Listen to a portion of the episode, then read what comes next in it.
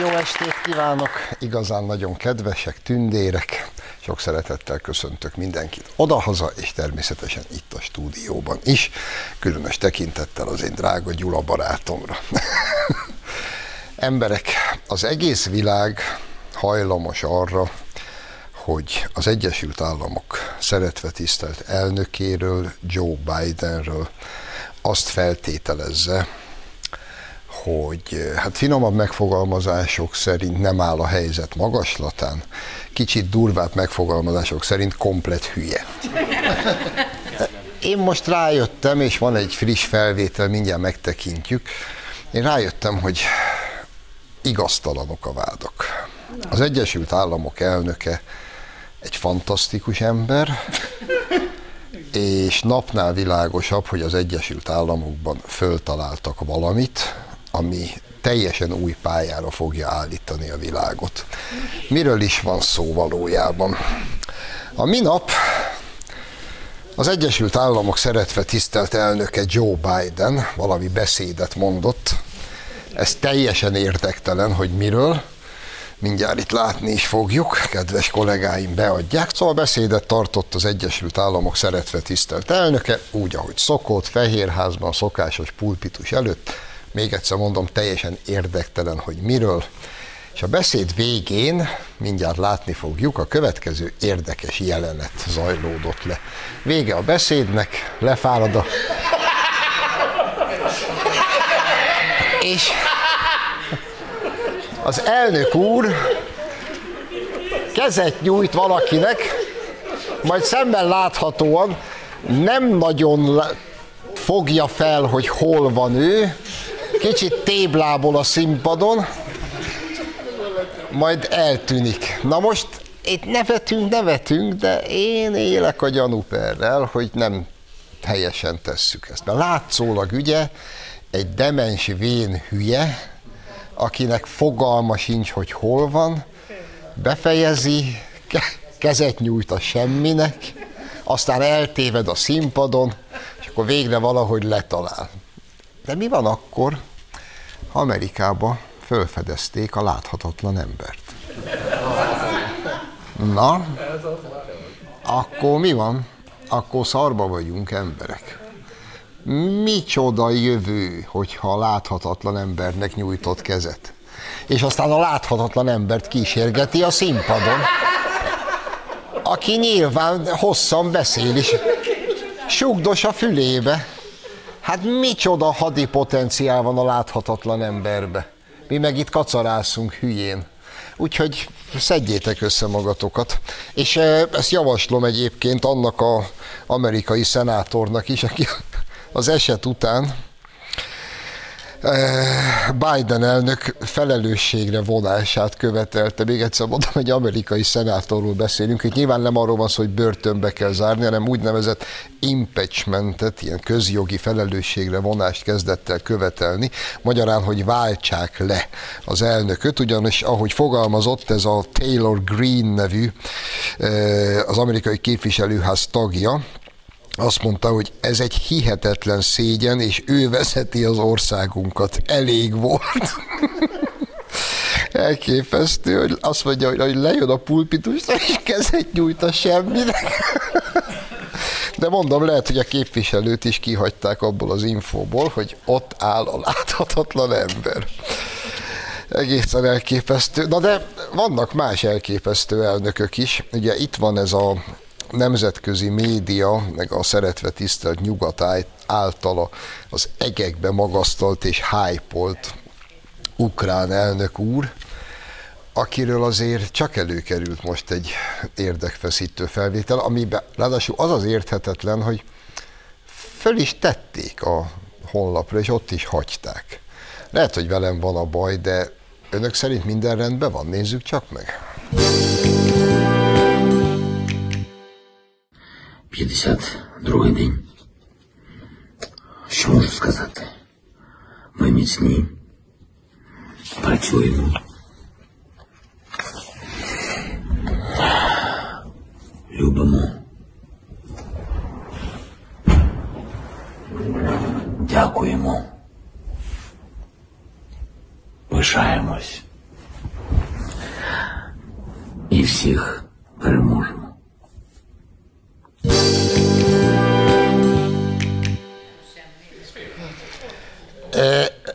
Hogy én látom rosszul, de hát mondjuk ezt az állapotot ismerem. Szil- Szilveszter hajna négy óra fél öt között szokott az ember így ülni, mikor már elmentek végre a vendégek, és azon töprengsz otthon a pörgő fotelba, hogy megigyál-e még egy k***ba hideg sört, hát ha az segít, vagy megpróbálj egyből elmenni az ágyig elesés nélkül. Tehát az állapot ismerős, de miért kell ezt föltenni? Én biztos velem van abban, nyilván nem értem a dolognak a reklámértékét. Na de ez megint csak mind teljesen mindegy, de azért a háborúval összefüggésben, drága édes barátaim, csodák történnek a világban. A Bild című német újság, ami a legnagyobb példányszámú német lap, pár nappal ezelőtt hosszú cikket jelentetett meg, amiben a következőket írja. Ez a cím, zuhanyoz kevesebbet, csökkentsd az energiaköltségeket. És természetesen a, itt a műsorban is már sokat emlegetett Robert Habeck, aki ugye szövetségi alkancellár ebben a szebb napokat látott országban, amúgy egy zöld párti képviselő. Ő az, aki még egyszerű német állampolgár, meg zöldpárti politikus korában azt bírta írni, hogy hány ingert kap a hazaszeretett szótól, és nem tud mit kezdeni azzal, hogy Németország, és soha nem is tudott. Na ez most alkancellár, és hát ő állt elő azzal a remek ötlettel, hogy mint, mint egész Európa, hogy hát be kell fejezni itt a oroszoktól vett gáz meg olajimportot, mert ez szörnyű, de hát más meg nincsen, úgyhogy jönnek a jobbnál jobb ötletek. Zuhanyoz kevesebbet, csökkentsd az energiaköltségeket. Oké, és akkor a Bild ezt hosszan ki is fejti, most figyelj. A zuhanyozás vagy fürdés nélkülözése, vagy a gyakoriság csökkentése nem higiénia ellenes? Nem. Éppen ellenkezőleg mert az, hogy nem tesz különösebben jót a bőrnek, ha minden nap szappannal súroljuk és mossuk le, nem újdonság. Ráadásul, folytatódik a cikk, így nem csak a német bőrt óvjuk meg, hanem Putyin óra alá is borsot törünk. Hm.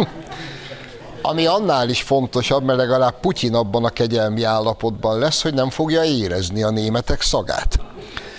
Folytatódik ugyanis. A lap megkérdezett egy bőrgyógyászt is, hogy alátámassza a lap állítását, orvos pedig azt mondta. A napi zuhanyozás megszüntetése következtében elszaporodnak a jó baktériumok a bőrön, aminek következtében például elmúlhat az ekcéma.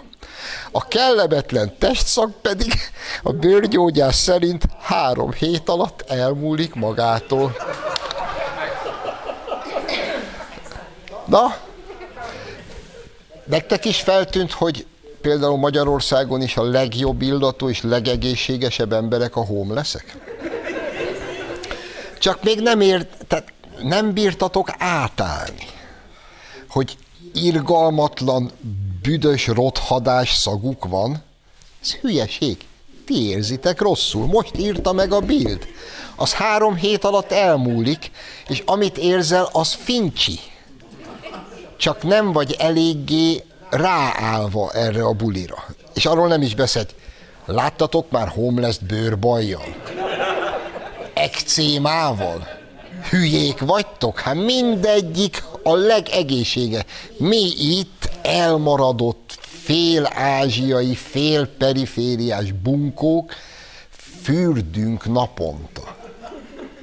A meleg víz napi használatának hedonizmusában tobzódunk. Itt vannak a németek, a tutit tudják. Elég, azt is írják, elég azt a három-négy testrészt megmosni, azóta töprengek, melyik lehet az a három. és nyilván azt is hideg vízbe. És egy, egyébként, azért Jézus Mária, de most komolyan, ez az Európai Unió a 21. században. Itt tartunk. Most megdumcsiznak minket, hogy szarha fürdünk. És egyébként ez nem is jelenhetett meg máshol, csak Németországban. Hát ezért a németek eh, talán a nevemből kitalálták, hogy nem Verecke felől érkeztünk annak idején. Így aztán én mondhatom, mert őseim még a Fekete Erdőben voltak derék kétkezi úton állók. Minket Mária Terézia hozott ide. Na, tehát nekem szabad. Szóval a németekkel az a legszörnyebb a németekben, ami egyébként a legcsodálatra méltóbb is bennük, hogy az ég egyatt a világon mindenbe és bármibe tökéletesen képesek beleállni. Ezeknél fegyelmezettebb nemzettán sose volt a Földön. Csak, csak a 20. század, amikor nácinak kellett lenni, a németek hiba nélkül hozták a maximumot. Mikor komcsinak kellett lenni, egy hely volt a világon, ahol ezt komolyan vették, sőt élvezték, az az NDK. Most, hogy agymosott, önfeladó, öngyűlölő zombinak kell lenni, ebben is a németek hozzák a tutit. És hogyha majd le kell szokni a fürdésről, a németek lesznek az elsők, akik le fognak szokni róla. Zokszó nélkül. És elkezdik majd hirdetni a világba, hogy ez mennyire tök jó. Egyébként a Financial Times csak hogy folytassuk ezt a gondolatmenetet. Véletlenül biztos nem figyeltek oda, vagy valami olyan napos szerkesztő volt, akit azóta már kirúgtak, mert a Financial Times írt egy cikket, ami igaz. Azt írja a Financial Times, ha Európa felhagy az orosz energia importtal, ellátáskorlátozásra és áramszünetekre kell felkészülni. Na hát, hát erről beszélünk elég régóta de minket mindenki hülyének néz. Hát most akkor itt a Financial Times. És azt is megírják, az évi, az EU évi 155 milliárd köbméter orosz gázt importál, aminek kétharmadát szeretné ez év végéig kiváltani. A 155 milliárd köbméternek nem -e, mennyi van hátra? 8 hónap? 8 hónap alatt a kétharmadát szeretné kiváltani Brüsszel a következő remek ötletekkel. 50 milliárd köbmétert LNG gáz, ugye ez a cseppfolyósított, ami jön majd Amerikából, tehát abból kívánja pótolni. A Financial Times szerint ez a világpiaci helyzet és Európa infrastruktúrális adottságai miatt teljesen irreális. 10 milliárd köbmétert alternatív országokból, elsősorban Norvégiából csővezetéken érkező gázból kíván pótolni. Ez elméletileg hihető, de emberfeletti erőfeszítéseket igényel, írja a Financial Times. 3,5 milliárdot a biometán termelés fokozásából, ez a műszaki feltételek miatt teljesen irreális. Financial Times. 14 milliárd köbmétert a lakossági felhasználók fűtési igényeinek csökkentésével. Hmm, hát ezt hallottuk, mert a németek most már, hogy a fürdésről is leszoknak, hát egy-két hónapja a fűtésről is leszoktak, hát emlékeznek ezekre a kis oktatófilmekre. Virágcserébe tegyél tejamécsest, ült körül, legyetek sokan, akkor sokat leheltek, vegyetek föl két pulcsit, és ki senki nem fog fázni. Tök világos. 14 milliárdot ezzel fog megspórolni Európa. És 24 milliárdot pedig megújuló energiaforrásokból, napelem, szélturbina, hőszivattyúk, a Financial Times szerint az év végéig csak az engedélyeztetési idők és kivitelezési kapacitások miatt tökéletesen irreális köszönjük meg a Financial Timesnak. Valószínűleg a cikk szerzőjét és a napos szerkesztőt már rég kirúgták, de ettől függetlenül, ami ide le van írva, az véletlenül igaz. És hogy egyébként kicsit még itt kalandozzunk Európában, mert mi ugye nem értjük Európát. Mi nem tudunk jogállamot építeni, mi nem vagyunk demokratikusak, nem vagyunk befogadóak. Egyszerűen elment mellettünk az élet. Bezzeg a fényességes nyugaton, mindenki mindent tud. Tudnak élni fűtés nélkül, már egyáltalán nem fürdenek lassan, tehát ott minden előrébb járnak minden módon. De leginkább megint csak a migránsok, bevándorlók kezelésében járnak előttünk. Hiszen itt van ez a mély, mélységesen európai Boris Johnson barátunk, aki különösen rakoncátlan hajfürtjei miatt fog bevonulni a történelembe.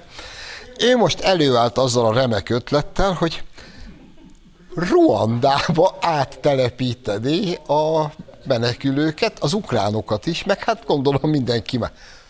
Ruandába. Az tényleg egy a hely. Ez a Ruanda az a hely, ahol pár évvel ezelőtt a vidám feka benszülöttek olyan ügyesen kiírtották egymást. Na most ott elvileg most kitört a béke, így néztek ki még nemrég, és úgy döntött a mi kis Borisunk, hogy hát akkor oda. Hát hova más hova. És úgy elképzelem magam elé azt az ukrán családot, aki megérkezik Kievből Londonba, viszontagságos utakon, és ott közlik vele, hogy na figyeljetek gyerekek, irány a reptér, kihaladtok Ruandába, és ott a kis barátaitok új életet fogtok kezdeni. De azért érzitek az új begyeteken, megint mi rontottuk el? Tehát az egy teljesen európaiatlan megoldás, hogy illegális migránsokat nem engedünk be. Az európai megoldás az, hogy beengedjük, aztán deportáljuk Ruandába, akkor minden f***a. Édes jó Istenem, hányadszor teszem föl én azt a kérdést, hogy ezt képzeltük, amikor a nyugatra vágytunk? Ugye nem. És hogy amúgy még hogy működik a nyugat, Hosszú cikkben értekezik a HVG, tehát egy megbízható újságról beszélünk, hogy itt a elnökválasztás második fordulójára Macron gondba van, mert a balosok, a Melanchon, aki azt kérte híveitől, hogy a második fordulóban semmiképp ne szavazzanak Löpenre, de a felmérésekből úgy tűnik, hogy Macronra viszont nem hajlandók. Így aztán erősen kétesélyes a második forduló végkimenetele. Magyarul benne van a pakliba, hogy Löpen győzni fog. Ezt hosszan elemzik, számok, közvénykutatás, stb. És láss csodát, mi történik ennek a kis elemzésnek, amit ugye francia lapokból vett át a HVG, a másnapján hát nem megvádolja az Olaf az Európai Korrupció ellenes ügynökség sikkasztással Mári Löpent. Mindjárt másnap. Ugye ez nyilván véletlen. Ez máshogy nem lehet. És egyébként nagyon durvák a vádak. Az egyik így szól, Löpen kifizette 13 pártemberének szállodai szobáját, akik elvileg egy EU-s konferenciát tartottak, valójában azonban párgyűlést. Brrr. És most az a duma, hogy Marie Le Pen sikkasztott. Így, így a második forduló előtt hat nappal. Ez a jó a demokráciában, ami nálunk nincs. Hogy ezek olyan tisztességesek és fantasztikusak. És hogy a végére még egy kicsit kacarásszunk. Hát New Yorkban nyílt egy turisztikai vásár, ahová meg, meghívták Romániát is, a román delegáció megérkezett, és a román pavilont látjuk a büszke román stábba. Hát még egyszer mondom, én egész életemben imádtam a román minimalizmust. Töké. És tényleg, tehát minek itt a dolgokat bonyolítani? Kimész New Yorkba, turisztikai vásár.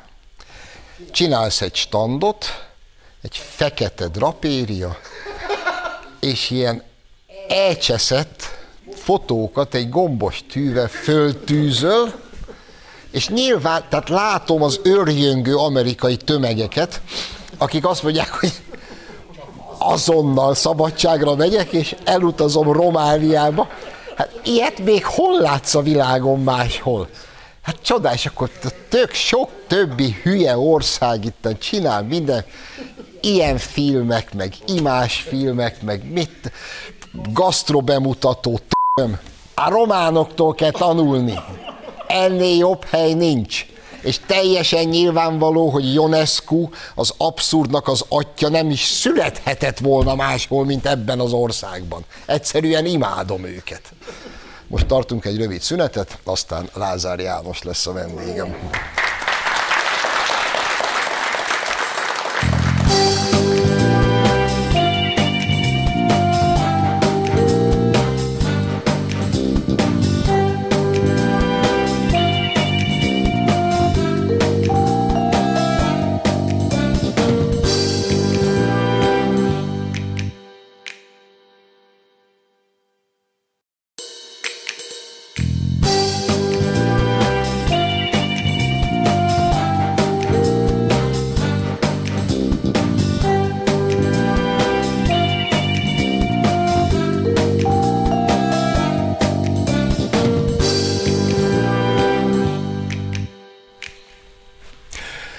Folytatjuk az adást, vendégem tehát a stúdióban Lázár János, aki Lázár János.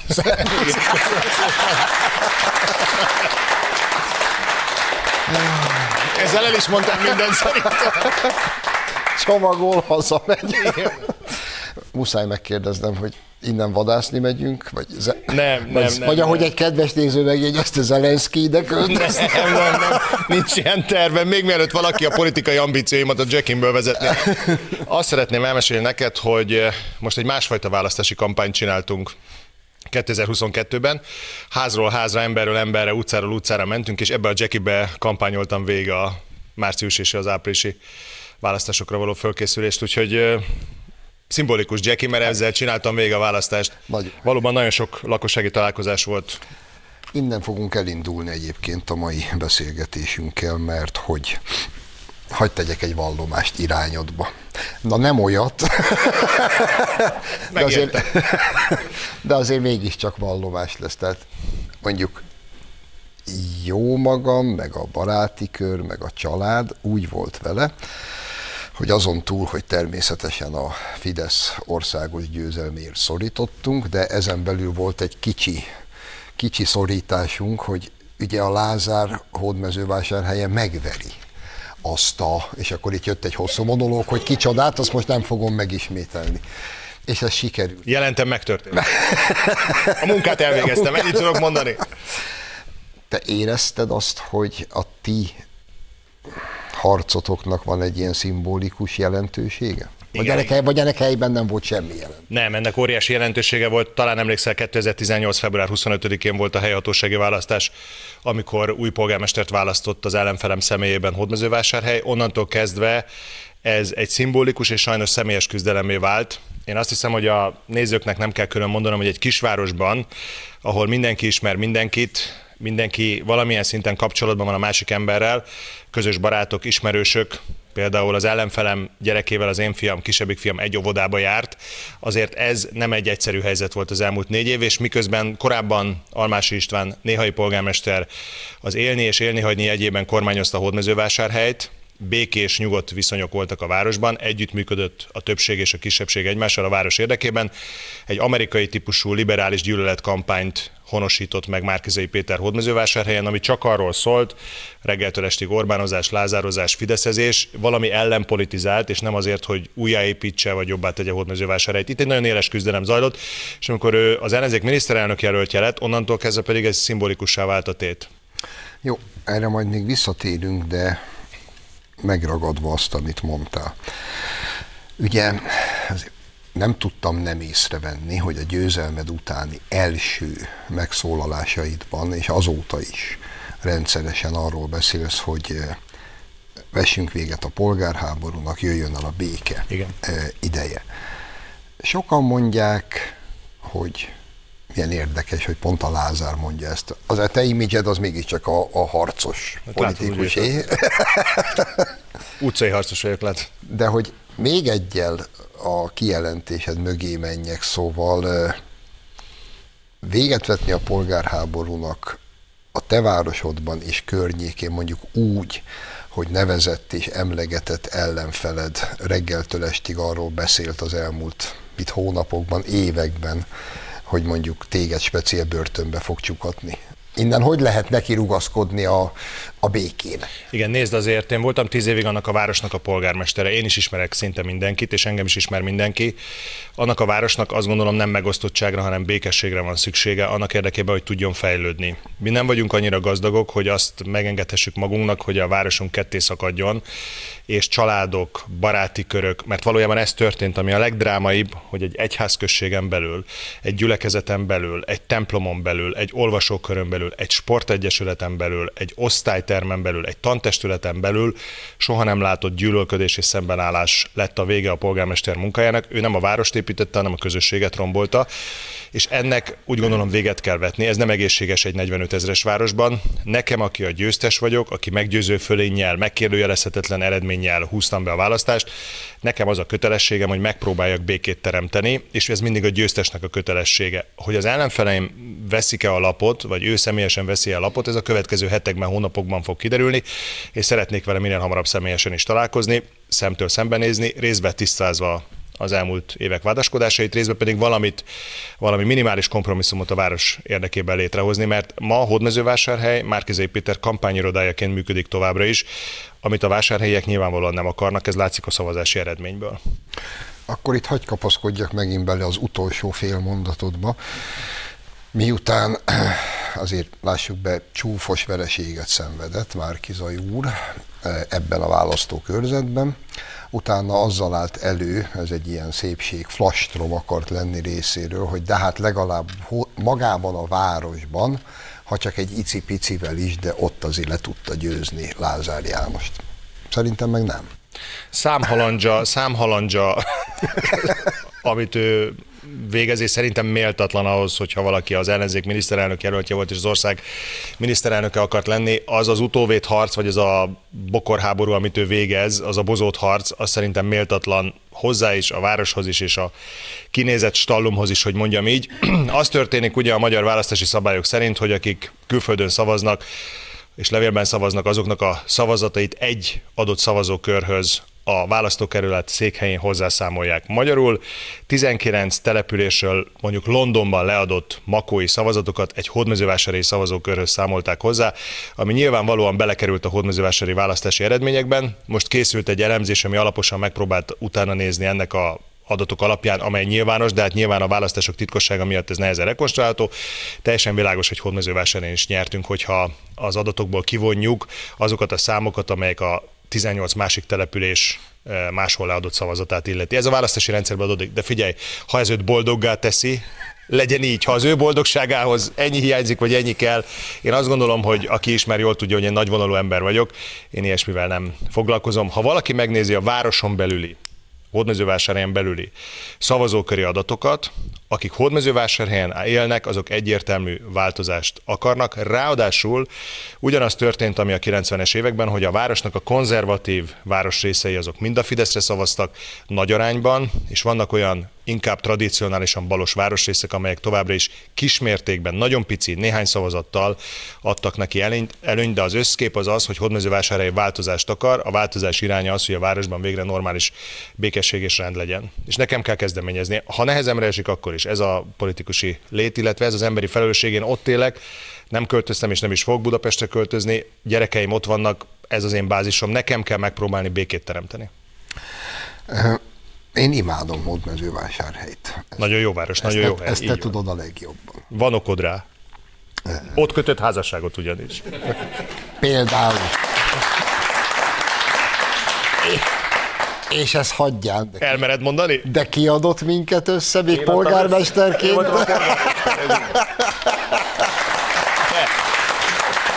És arra nagyon büszke vagyok, hogy akiket összeadtam, nagyon kevesen vannak, még nem váltak el. Úgyhogy légy szíves, igyekezz, légy szíves, igyekezz. Tizen, 16 év eltelt most igen, már. Igen, igen, igen. Visszatérve, tehát én szeretem Hódmezővásárhelyt, te is nyilván imádod, hiszen a szülővárosod, és mondtad, hogy vannak ugye a tradicionális polgári része, és vannak kevésbé polgári részei, de mégis, hogyha Hódmezővásárhelyt be kéne mutatnod egy marslakónak, akkor mit mondanám, milyen város ez? Nézd, volt egy nagyon izgalmas intellektuális dilemma bennem is, és ezt te azt hiszem, és a nézők is jól fogják érteni. Hódmezővásárhely Adi Endre szerint a paraszt Párizs.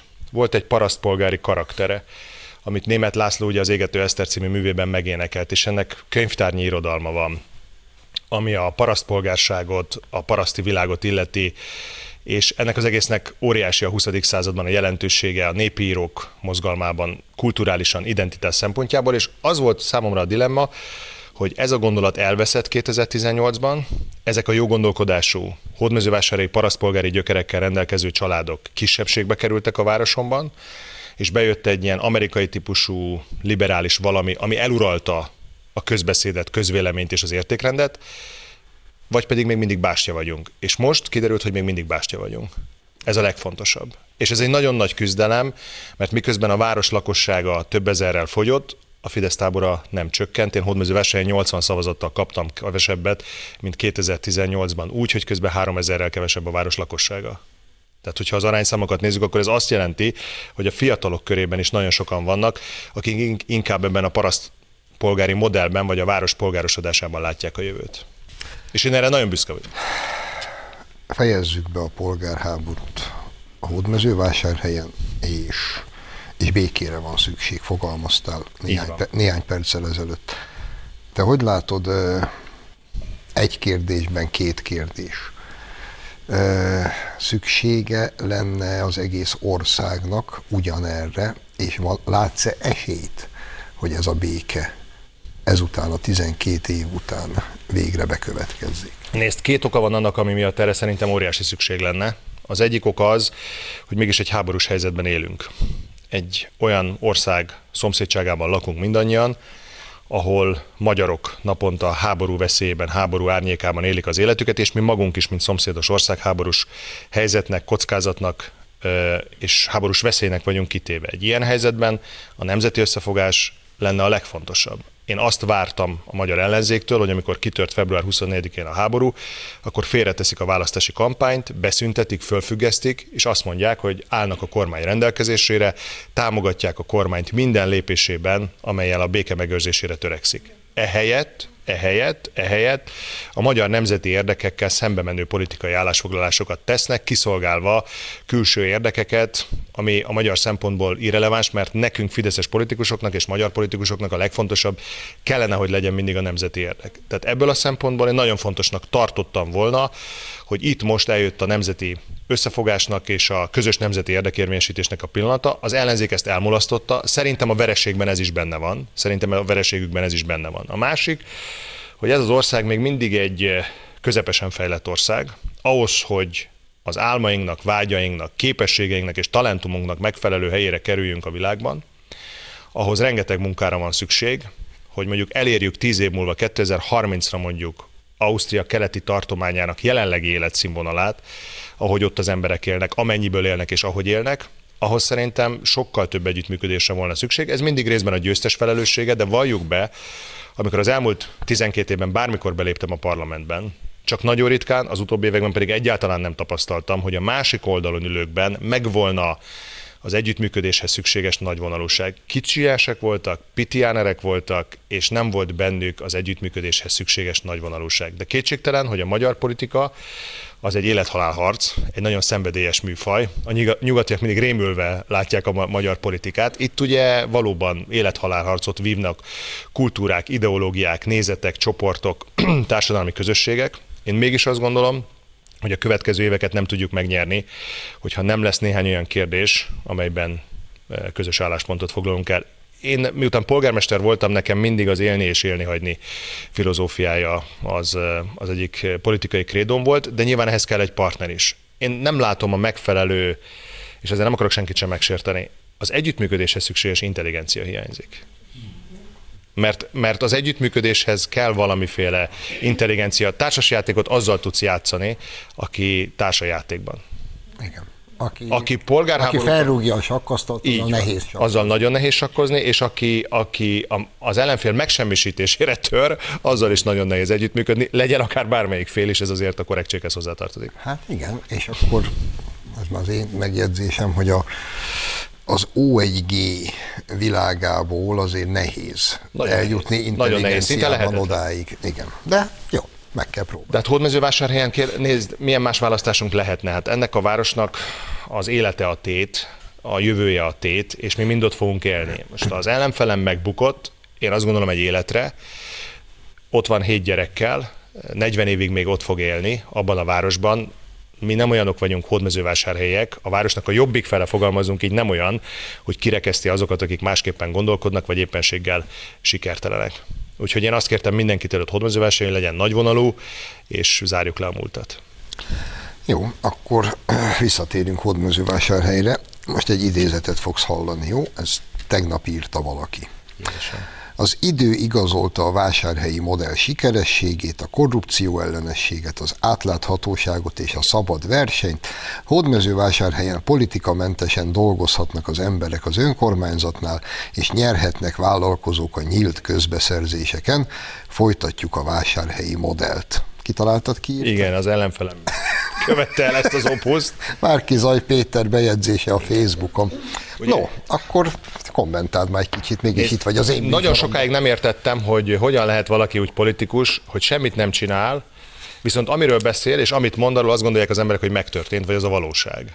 És a nyugati politikában, főleg Amerikában van egy ilyen modell, megtanítják a politikusokat arra, hogy olyan meggyőző erővel súlykoljanak valamit, ami ez a valóságnak az égő adta való világon semmi köze nincsen, hogy nagyon sokan a végére elhiszik. Márkizé Péter egy olyan ember, hogy mond valamit, és egy csomó ember bedől neki, holott a valósághoz az ő leírásának semmi köze nincs. Most itt nem fogom azt elmondani, hogy 18-ban 300 olyan embert rúgtak ki a városházáról, akikről föltételezték, hogy fideszesek.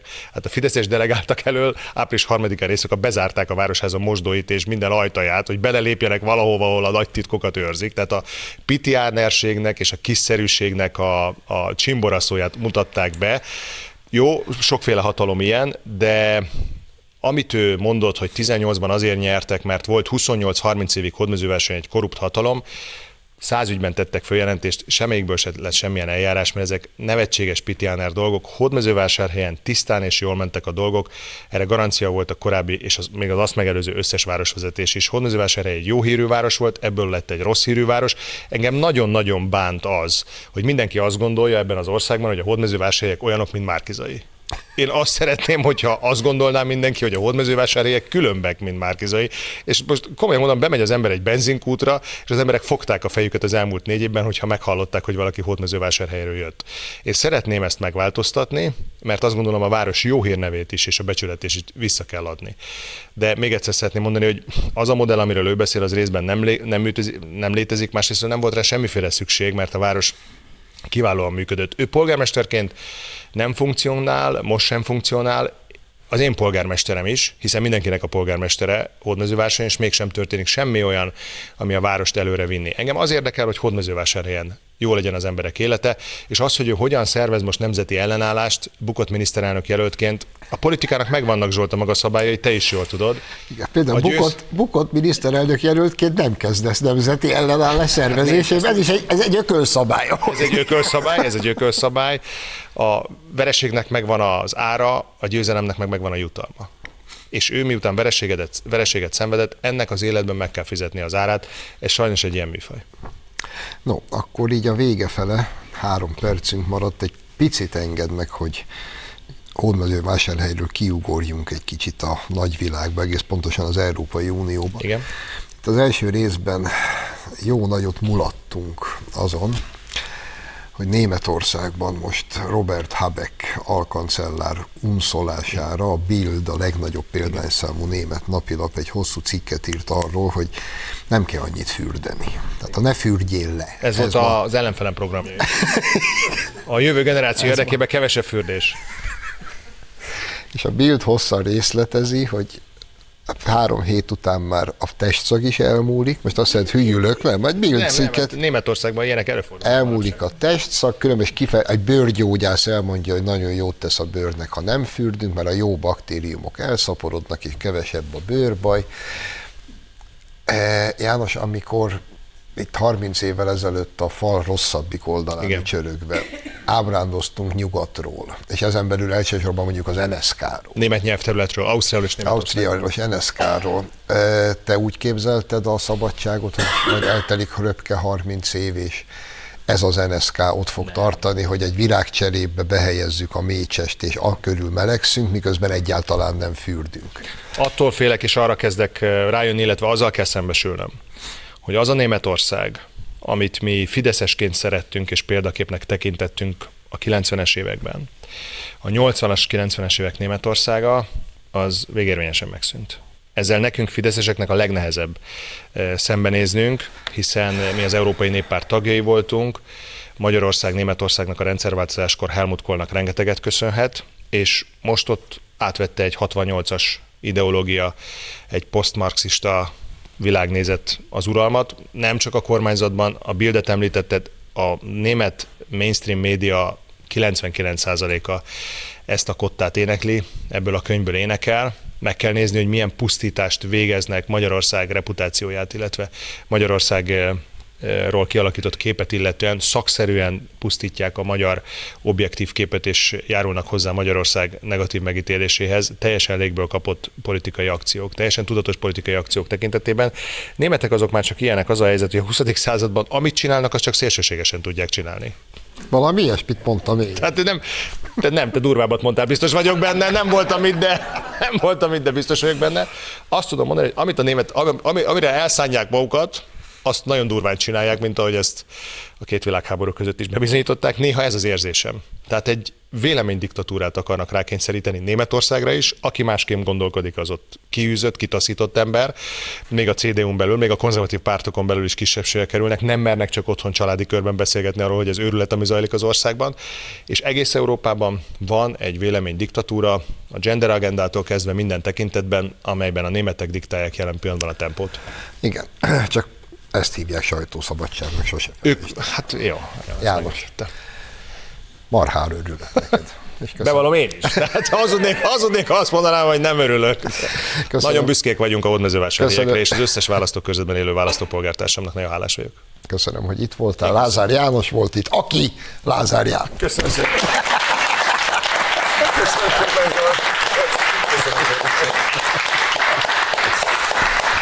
még le. Jó.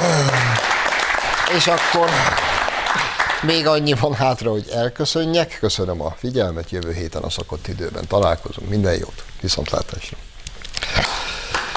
Jánosom. Jó volt. Jó.